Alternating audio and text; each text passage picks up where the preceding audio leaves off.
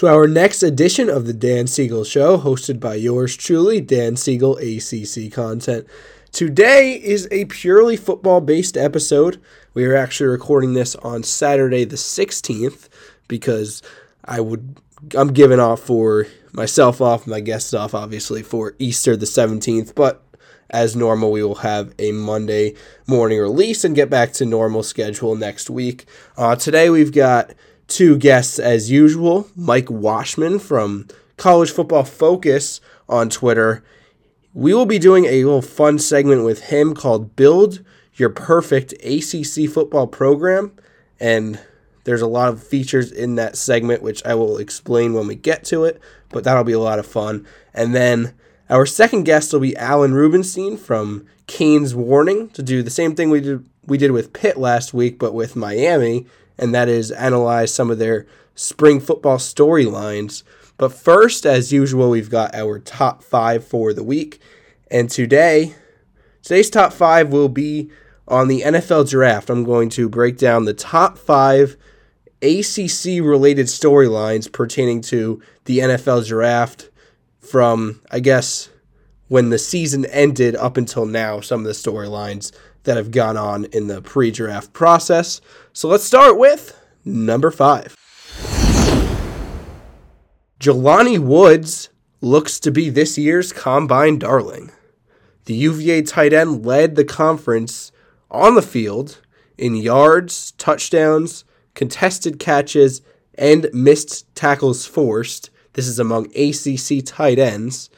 And then he went to the combine and really, really impressed. 24 reps on the bench press, that is most among tight ends.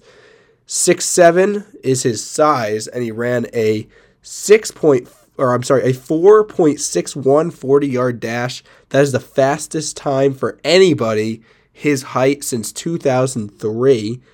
And really, what's happened is since the end of the season, he's gone from maybe a day three pick, which is pretty unpredictable when you're projecting guys as a day three pick, whether or not they're going to get drafted. Now, Jelani Woods has a real shot to be one of the first tight ends off the board. So I know I'm not a big fan of combine numbers as a sole basis of projecting guys to the NFL, but if there's one position where it really matters, it's tight end. So good for Jelani Woods and exciting to see his draft stock just skyrocket throughout these months. Let's move on to number four. Zion Johnson is considered the top interior offensive lineman. I think due to his super high floor, he is 100% worth a mid first round flyer. Now, sometimes there's not even a interior offensive lineman that goes until the late first, early second. That might be the case this year. And the only reason that is is because some of the best tackles in the league and in the draft class are much more impactful than some of the top guards. That's just how it works in in the sport of football. And if Zion Johnson is the top interior offensive lineman, he will have beaten out Tyler Linderbaum, center from Iowa, who's the other contestant to be the top interior offensive lineman taken. And before the season, I think Linderbaum had a bigger, much bigger step on him. He was more of the consensus top interior lineman but Johnson had a great season. Now they're both projected around the end of the first round. Like I said, I think Zion, due to his just super high floor, his low bust potential, I think he's 100% worth at least a mid round first, mid first round flyer. And here's an impressive stat I found about Zion Johnson 2,288 snaps in his college career, one penalty that was accepted against him. Very disciplined player. That matters. Number three for our top ACC NFL draft storylines. Here we go. What is the consensus about Jermaine Johnson? The Florida State edge rusher was, in my opinion, the most dominant defensive player in the ACC last year. And he's pretty much a consensus first round pick. He's got a wide array of pass rushing moves. He's good against the run. He's played in different defensive uh, defensive schemes throughout his college career, and based on his skill set, he's not really scheme dependent. He could kind of play in whatever it takes as an edge rusher. People worry though about his raw ability. Just he's not very refined and the fact that some of his sacks this year he had a lot of sacks, but it came from mop up duty because the Florida State defensive line as a whole was just so dominant that it wasn't even just Jermaine Johnson that got all the attention. So he's just you know, the sloppy seconds, the quarterback scrambles, and he avoids a sack, and then Jermaine Johnson gets picks up the sack and ends up getting full credit for it. But I think he's a great player. I would estimate around 10 to 15 range in terms of which pick he goes, but I wouldn't be shocked if he falls more because there's always a player that does. Maybe it's Jermaine Johnson. We'll have to see. But let's move on to number two. Who is QB1? And this is very ACC related because before the year, before this college football season, before the 2021 season, we thought it was going to be Howell. But during the year, some of his flaws were really exposed. He did not have the third year of college football after the first two that he had in terms of production that we expected, even though he had a great year on the ground. So I think QB1 is Malik Willis, if we're being honest. Not a big fan of the quarterbacks in this class in general, but if anybody has a great chance or the greatest chance to last as a starter, I think it's Malik Willis. If it is somebody in the ACC at this point, it's Kenny Pickett. Kenny Pickett kind of had the opposite trajectory as Sam Howell. He was the biggest riser during this football season. And Pickett intrigues me from a purely college production standpoint. The fact they just kept improving each year, getting more polished, and we see him pick up on things when he get enters new offensive systems and new concepts and just continues to improve. So will he translate that to the NFL or was it the fact that he was just there for so long, for 5 years? We'll have to see, but he wouldn't be the first 5-year NFL or 5-year college football player to go to the NFL and have success. So in terms of what actually happens, I could totally see Kenny Pickett being the first quarterback off the board. And I'm not even sure he goes top 10, even with that being the case. So, not a strong quarterback class compared to the last two. Let's move on to our number one storyline. Will Ickey go number one? The NC State offensive tackle, Ikem Ekwonu, has been raved about absolutely dominant this season in the ACC. Had a very similar season, record breaking numbers to what Christian Darrisaw had last year. Darrisaw from Virginia Tech went 23 overall to the Vikings.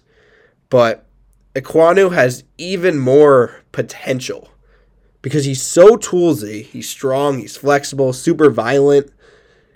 And despite this, his college production might not even fully encapsulate what he could do in the NFL because sometimes he's a little bit out of control. Sometimes he's a little bit uncoordinated. If we fix that, or if the NFL team fixes that, his potential is an absolute superstar in the NFL.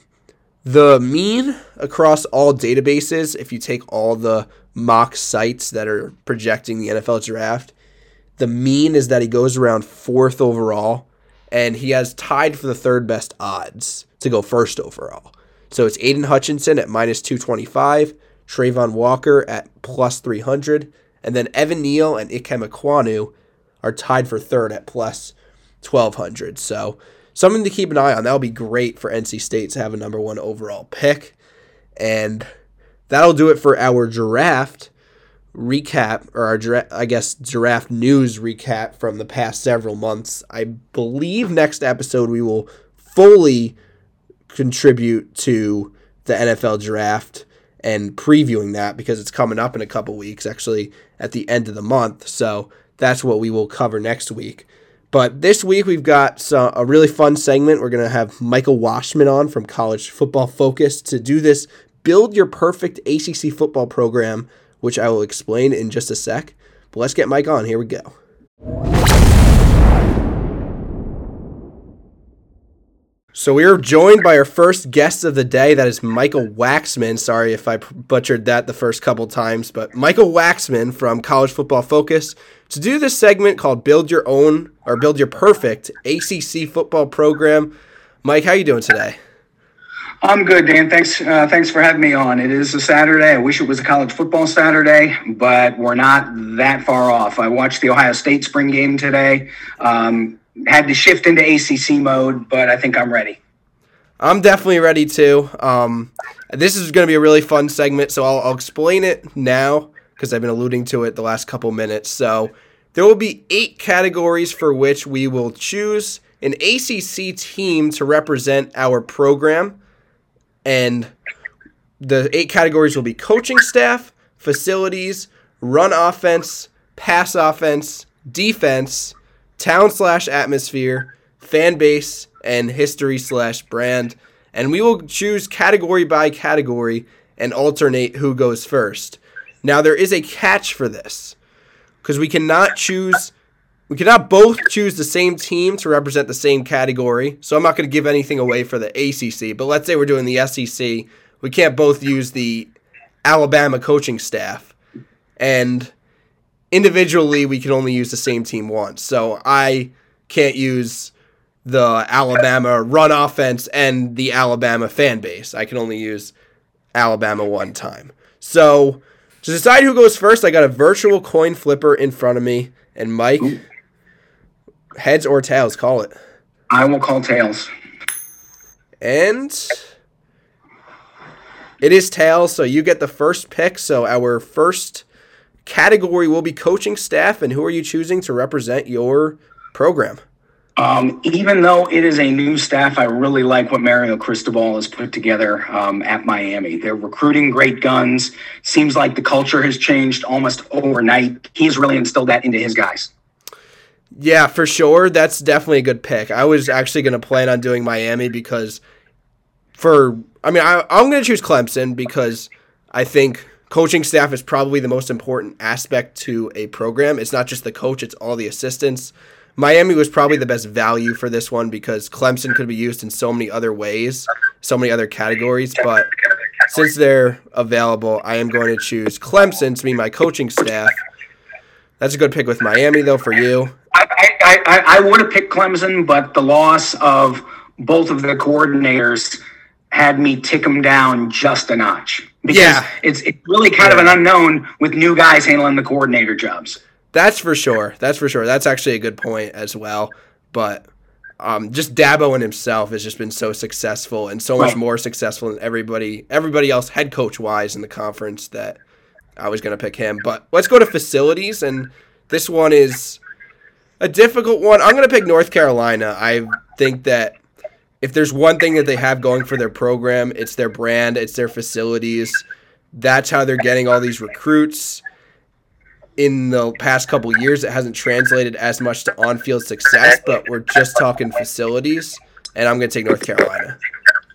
Yeah, having been to Kenan Stadium for um, Mitch Trubisky's uh, pro day a couple years ago, I was very impressed, and I know that they've put a lot of renovations in the facility. So um, I, if, if, you didn't use North Carolina, I was going to use them. Um, of course, I will use Clemson because they may be the gold standard in all of college football. I mean, I know that Oregon is right up there as well, but the investment Clemson has made into their facilities um, is just astronomical. And I think that that is a big reason why their brand seems to keep – just going and going and going and there's not a whole lot of drop off because kids kids love that stuff the, the, the, all of the the ancillary stuff that they that they put in. Interesting. So we both used our clemson which is the best in a lot of these categories. We both used them early on. We both used them in our first two. But let's get going to the next category and you're going first for this one.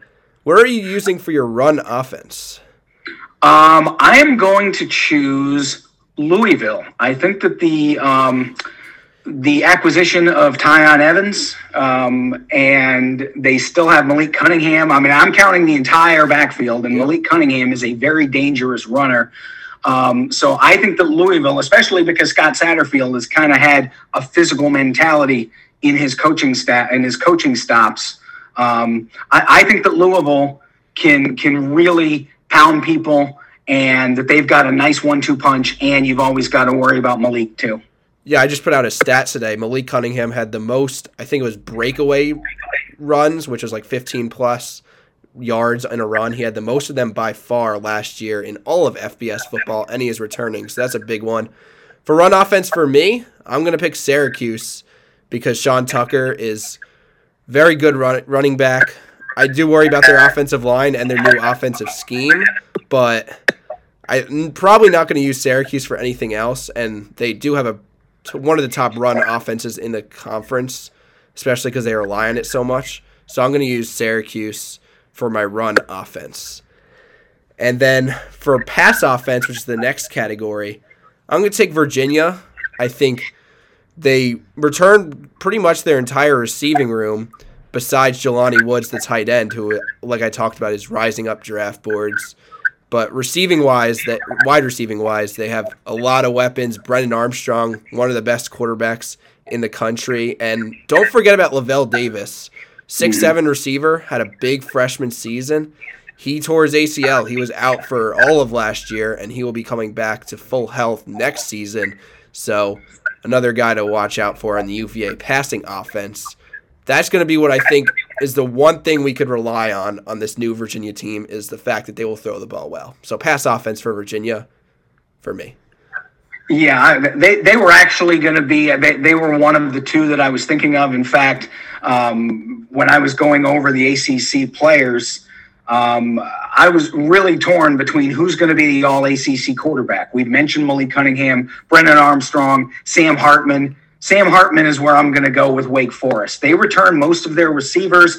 They had a very prolific passing offense last year. I mean, they just choose not to run the ball most of the time. So Hartman is a veteran, um, and they have. Uh, I mean, A.T. uh, A.T. comes back, and Donavon Greene, and so they really have um, just a, a lethal lethal passing attack, and, and that's how they win games. So whether it's late, whether it's early, they're going to be throwing the ball all over the place. Okay, not a bad pick. I had Wake Forest in my considerations as well. I think the ACC is loaded with good passing offenses. Honestly, that's the one category that you probably can't go wrong with with four or five teams. So I'm glad I got Virginia though. Uh, how about your defense? Because you're going first for this one. Clemson off the board, but right. you? Because Clemson is off the board, um, I am going to go with a team that returns a lot of talent and was probably the second best defense in the league last year. I'm going to go with NC State. Their linebackers are, I mean, Drake Thomas, Peyton Wilson, if he can be healthy. Their secondary returns all intact. I mean, I love Shyheim Battle. I love Jakeen Harris. Tanner Ingle is a veteran. Um, and then up front, um, they've got Cory Durden, and they've just really, Dave Doeren has done a really nice job getting depth on that defense. Some of it was guys played last year because of injuries, so that helped. But I really think that NC State, um, if they're going to make a real run this year, I think it'll be because of the defense. For sure. I had NC State and Clemson as hopefully what I got for defense, but both of them are off the board for me. And this is tough. I'm going to go with a wild card because outside of those two defenses in the ACC, I'm not sure which is going to have vast success, but what I think is going to definitely improve is the defense I'm going to take, and that is Virginia Tech because Brent Pry coming over from Penn State, he had very good defenses there, and they have some returners, especially in their defensive backfield. I think their pass rushing will get better. So it's a wild card, but I think they're definitely going to improve this year. And that's what historic Virginia Tech programs have been known for is their defense. I think they're going to start to get back to that this year. So I'm going defense for Virginia Tech, or Virginia Tech for defense. Um, next category is so these we've finished the on-field categories. Now a couple more off-the-field categories. So the next one is town slash atmosphere, and I'm I mean, I've already taken North Carolina, great college town. I've already taken Charlottesville, great college town, not maybe the best football town. I've taken Virginia Tech, who has a great stadium atmosphere when they're good. Um, how about you know? I'm gonna give a little bit of love to the Atlanta area. I'm gonna take Georgia Tech for this one. Um, I, I'm just a big fan of Atlanta, and obviously, I mean, the, city loves their football. I know their NFL team is not very good right now, the Falcons, but they have a pretty um, good at- stadium atmosphere when they're good. And the town of Atlanta, they they're I mean, the one thing Geoff Collins is doing in his tenure is really rallying around that. The on the field results have not been good, like I've said, but I'm taking Georgia Tech purely for town slash atmosphere. Um, for town and atmosphere, I am going to take Chapel Hill as. Uh, or not, did I take them already, or did you take them? I took them, so you're good with Okay. that. So Chapel Hill, uh, again, when, when I went down for Mitch Trubisky's pro day, we hung around um, a little bit, walked the campus, um, saw some of the historic sites, Sutton's drugstore for lunch, and all that kind of stuff. And the um, the students, this was I think like a Thursday, and the students were just still all decked out in their Tar Heel blue. They had their shirts on. I know the stadium isn't the biggest capacity stadium, but um, but it certainly seems like there is atmosphere there. Even though it's a basketball town and, and, and kind of a basketball school, I think that people are behind Mack. And I think what they've done the last few years with Mitch Trubisky and with Sam Howell, people are really getting into the uh, the whole make this place an intimidating place. So I'm going to take Chapel Hill um, because I really liked the town when I was there. Cool. Yep, that was that's definitely a good pick. I just didn't have North Carolina on the board for me. But how about your fan base? What are you choosing for them? Um, I'm going to choose uh, another one that I'm somewhat familiar with. Um, I'm going to pick Virginia Tech. Um, I have some family members who grew up in the West Virginia, Virginia area who kind of gravitate toward Virginia Tech. Most of them are pretty knowledgeable, like to an outsider. There are fan bases that if you try to come to their games, that they're just going to harangue you and hassle you. But from what I understand, from what they've told me about going to games, they say that they enjoy talking with other fans. They're knowledgeable. Um, I really think that they will. I mean, they'll, they'll call a spade a spade. They weren't really keen on Justin Fuente, and I do think that they are high on Brent Pry. I think they're knowledgeable. They are definitely passionate. Um, if you've ever seen, I mean, everyone's seen the, the Enter Sandman, how that goes. So I am going to take Virginia Tech as a fan base. The passion is definitely one thing they definitely do have. Uh, for me, I'm taking Miami as my fan base. I have not used Miami yet. Large in size, uh, very passionate as well, and they are definitely going to fill my stadium that I have. I guess if we're considering the town slash atmosphere, if we're considering that like the stadium, that's Georgia Tech. So if as long as I have a good product on the field, which based on my categories for on field, run offense, pass offense, and defense, I should. I think Miami fans will be there, and um, that's what I'm going to pick for my fan base. How about, uh, or actually, I'm going first for this one. So history slash brand, our last category. I'm going to go with Florida State.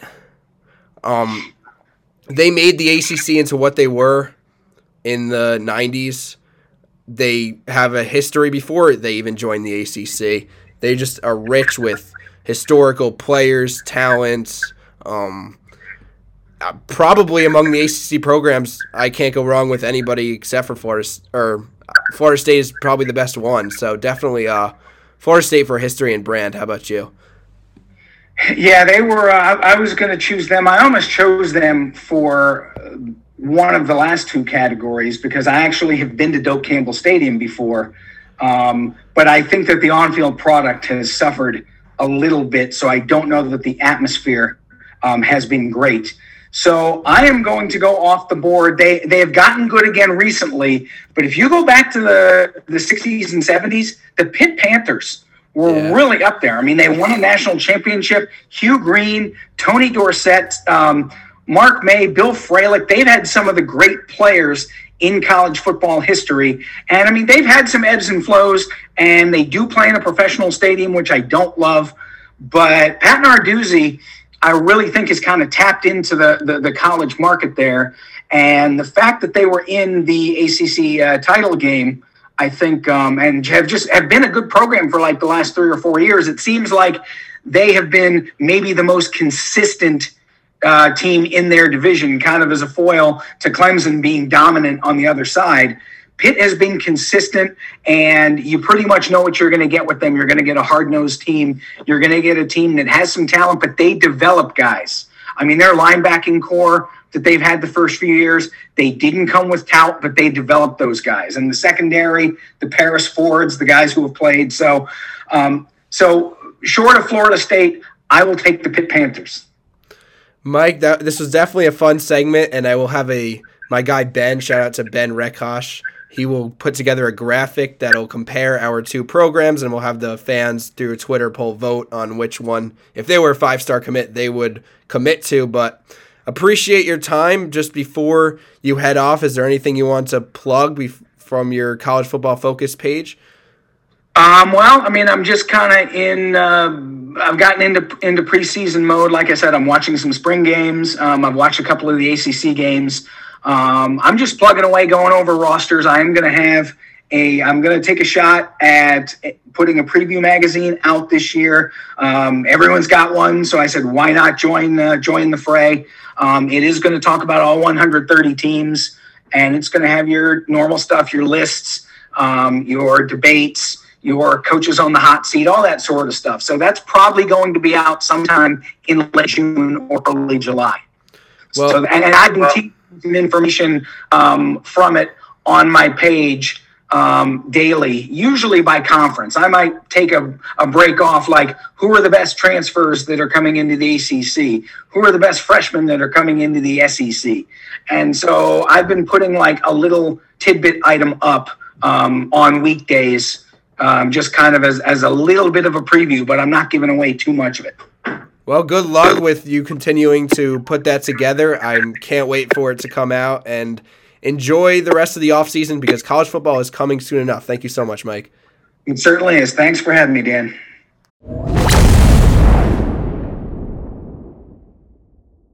So, thank you very much to Mike Waxman, and I hope you guys enjoyed that segment. It was definitely something that I wanted to kick off the football offseason coverage with in terms of fun little segments and I'm definitely going to continue to do things like this if you guys enjoyed. So submit your feedback, give me ideas, of course. I will be glad to hear them. Uh, we're going to get to our next guest, Alan Rubenstein from Canes Warning, in just a second. But first, just a word from our sponsor for today. And today's sponsor is the Pipeline Discord. Come join our growing community of college football and basketball fans where we talk games, news, recruiting, predictions, and much, much more. And be sure to stop by our betting ta- channel to maybe pick up a hot betting tip. That's the Pipeline Discord. Link is in the description. All right, thank you so much to our sponsor as always. And now we are going to get on Alan Rubenstein from Canes Warning to talk some Miami football spring storylines. Here we go.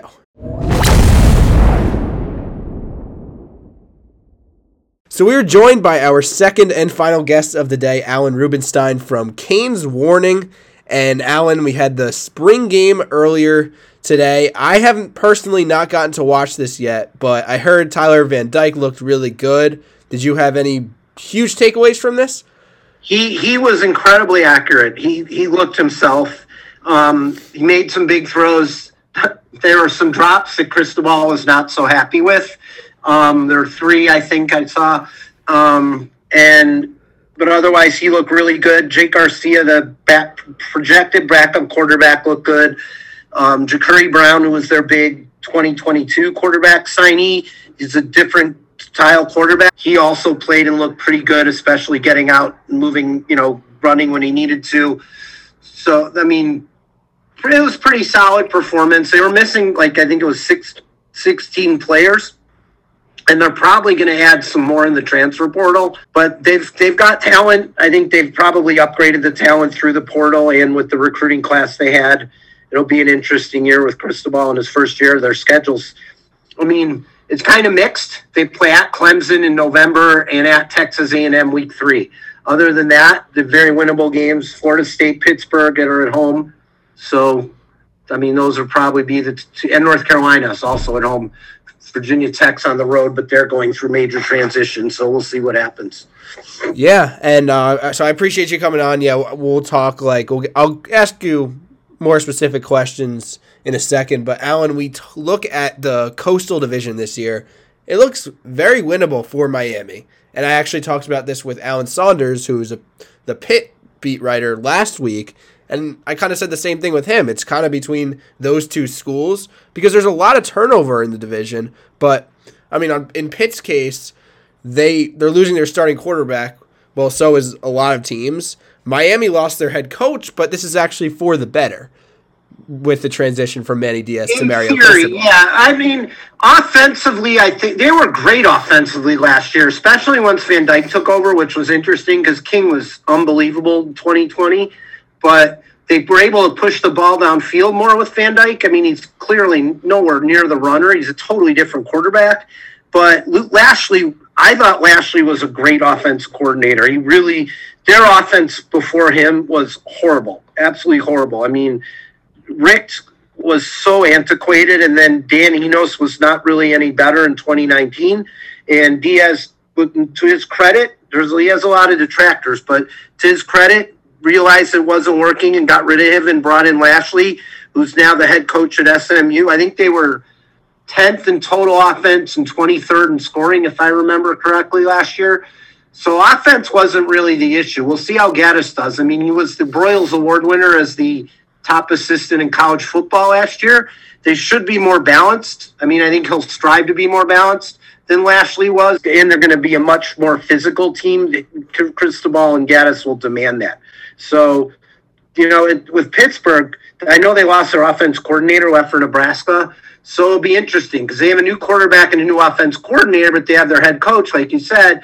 Miami has a new head coach and new offense coordinator, but they get their quarterback back. They also lost Harley and Rambo, wide receiver, Mike Harley and Charleston Rambo, wide receiver. So that was big, but yeah, you know, it's, it, it balances out, I suppose. And Cristobal is also one of four new head coaches in the Coastal, which is which will be interesting. I don't know if I've ever seen that that much turnover in one division before.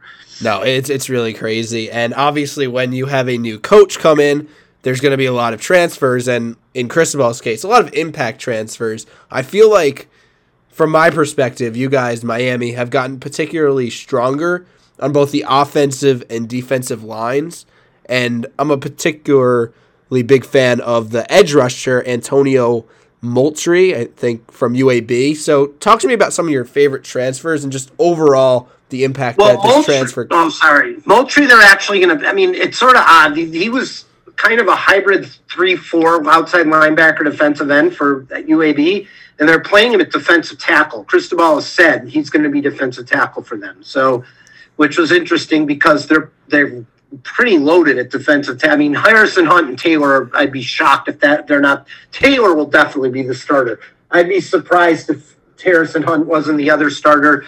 Um, they have Jacob Lichtenstein, who transferred. In. He's originally from, I think, Palm Beach, somewhere in Miami. He might be Broward County, um, which is Fort Lauderdale. He transferred in from USC, but he's like originally from South Florida, and he's going to probably rotate between tackle and edge rusher. As far as the other transfers, at running back, they have Henry Parrish, who was terrific in. I think he was terrific today in the spring game. He he just looks like the total package at running back. He he's he can run inside and outside, and he's a good receiver. Um, they have Frank Ladson, who's originally from South Florida. He's wide receiver who played at Clemson. He's he's loaded with talent. We'll see if he can crack the start the first team but they're going to get more. There's probably guys that aren't even on the table yet, but they'll be there by training camp, is my guess. And then you know, obviously you talked about the new defensive coordinator coming in in Kevin Steele. So what are your expectations for that unit as a whole? You talked a lot about the front, but maybe talk a little bit more about the defensive backfield. I think well, Steele and Strong there, and Charlie Strong and will be the co-defensive coordinator with Steele. Although Steele's not a position coach, he's only the defensive coordinator, which just seems rare these days in, in college. I think in the NFL it's pretty normal, but um, and Strong's going to be the linebacker coach, but they're listed as co-defensive coordinators. I think their biggest task with both of them will be the linebackers. On the defensive line, they have Joe Salavea, who's going to coach the defensive tackles who played at Arizona in college and then the NFL for 12 years. And They brought in Rod Rod Wright from Texas San Antonio. I think he played a couple years in the NFL. He was a defensive uh, line coach at, U- at UTSA last couple years. And then they have Jason Taylor, Hall of Famer, former Dolphin, who's not like he'll be like an analyst or whatever they call it these days. You know, there's certain restrictions on what he can coach. When you have three guys focusing on the defensive line, they only have one in the backfield. Jahmile Addae, who they got from Georgia, is a big time recruiter and did a pretty good job coaching the D back D backs at uh, Georgia. Um, so I think Strong and Steele's job will be to improve the play at linebacker. I mean, their talent, they've got it. That's going to be the biggest focus in recruiting, I would think, the next year or two is just upgrading the linebacker play. Defensive backs they've got good. They they've got improved too, but they're they have more talent, I think, in the defensive backfield than they do at linebacker. That's fair. All right, last question I want to ask, and it is April 16th right now. So this is very early, but everybody likes these kinds of questions. So I'm going to ask anyway, and I'm not going to hold you accountable for anything in December since it's so far off. But do you have a very early, like, floor, ceiling, most likely record for Miami next season? I mean, I think ideally, and I think the fan base would probably say this. I mean, the, there's some in the fan base that thinks they should always go undefeated, but um, because the fan they, they still want it to be 2001, and um, but I, I mean, 10 and two would probably be the ideal ceiling. You know, they play at Clemson and at Texas A&M.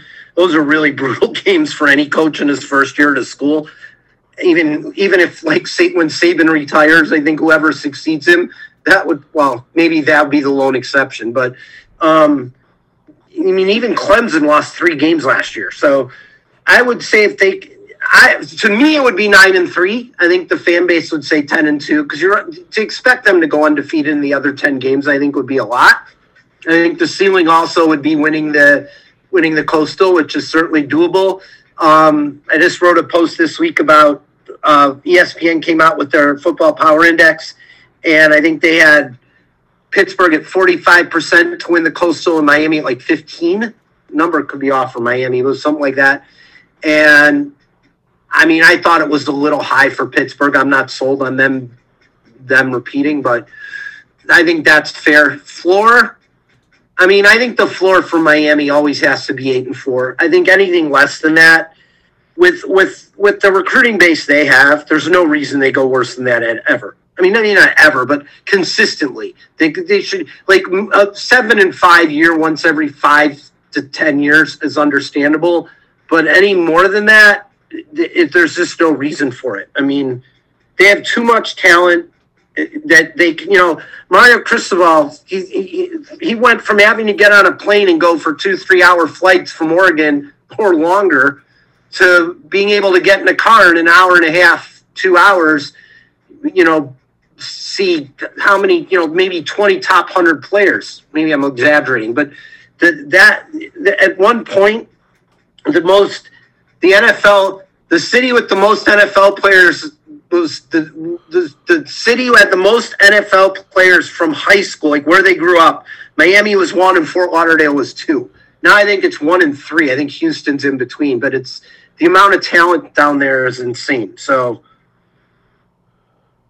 there's no reason that that they can't get to eight and four even this year. Well, I'm, I'm looking forward to it. I'm looking forward to your uh, content as the season approaches, and finally, like I keep saying, with college football really kicking off and getting underway. We have several months to go, but off-season yeah, content I mean, is fun, and uh, I think that'll do it for our segment today. So, Alan, thank you so much. This has been Alan Rubenstein from Canes Warning. Alan, thank you. Thanks a lot.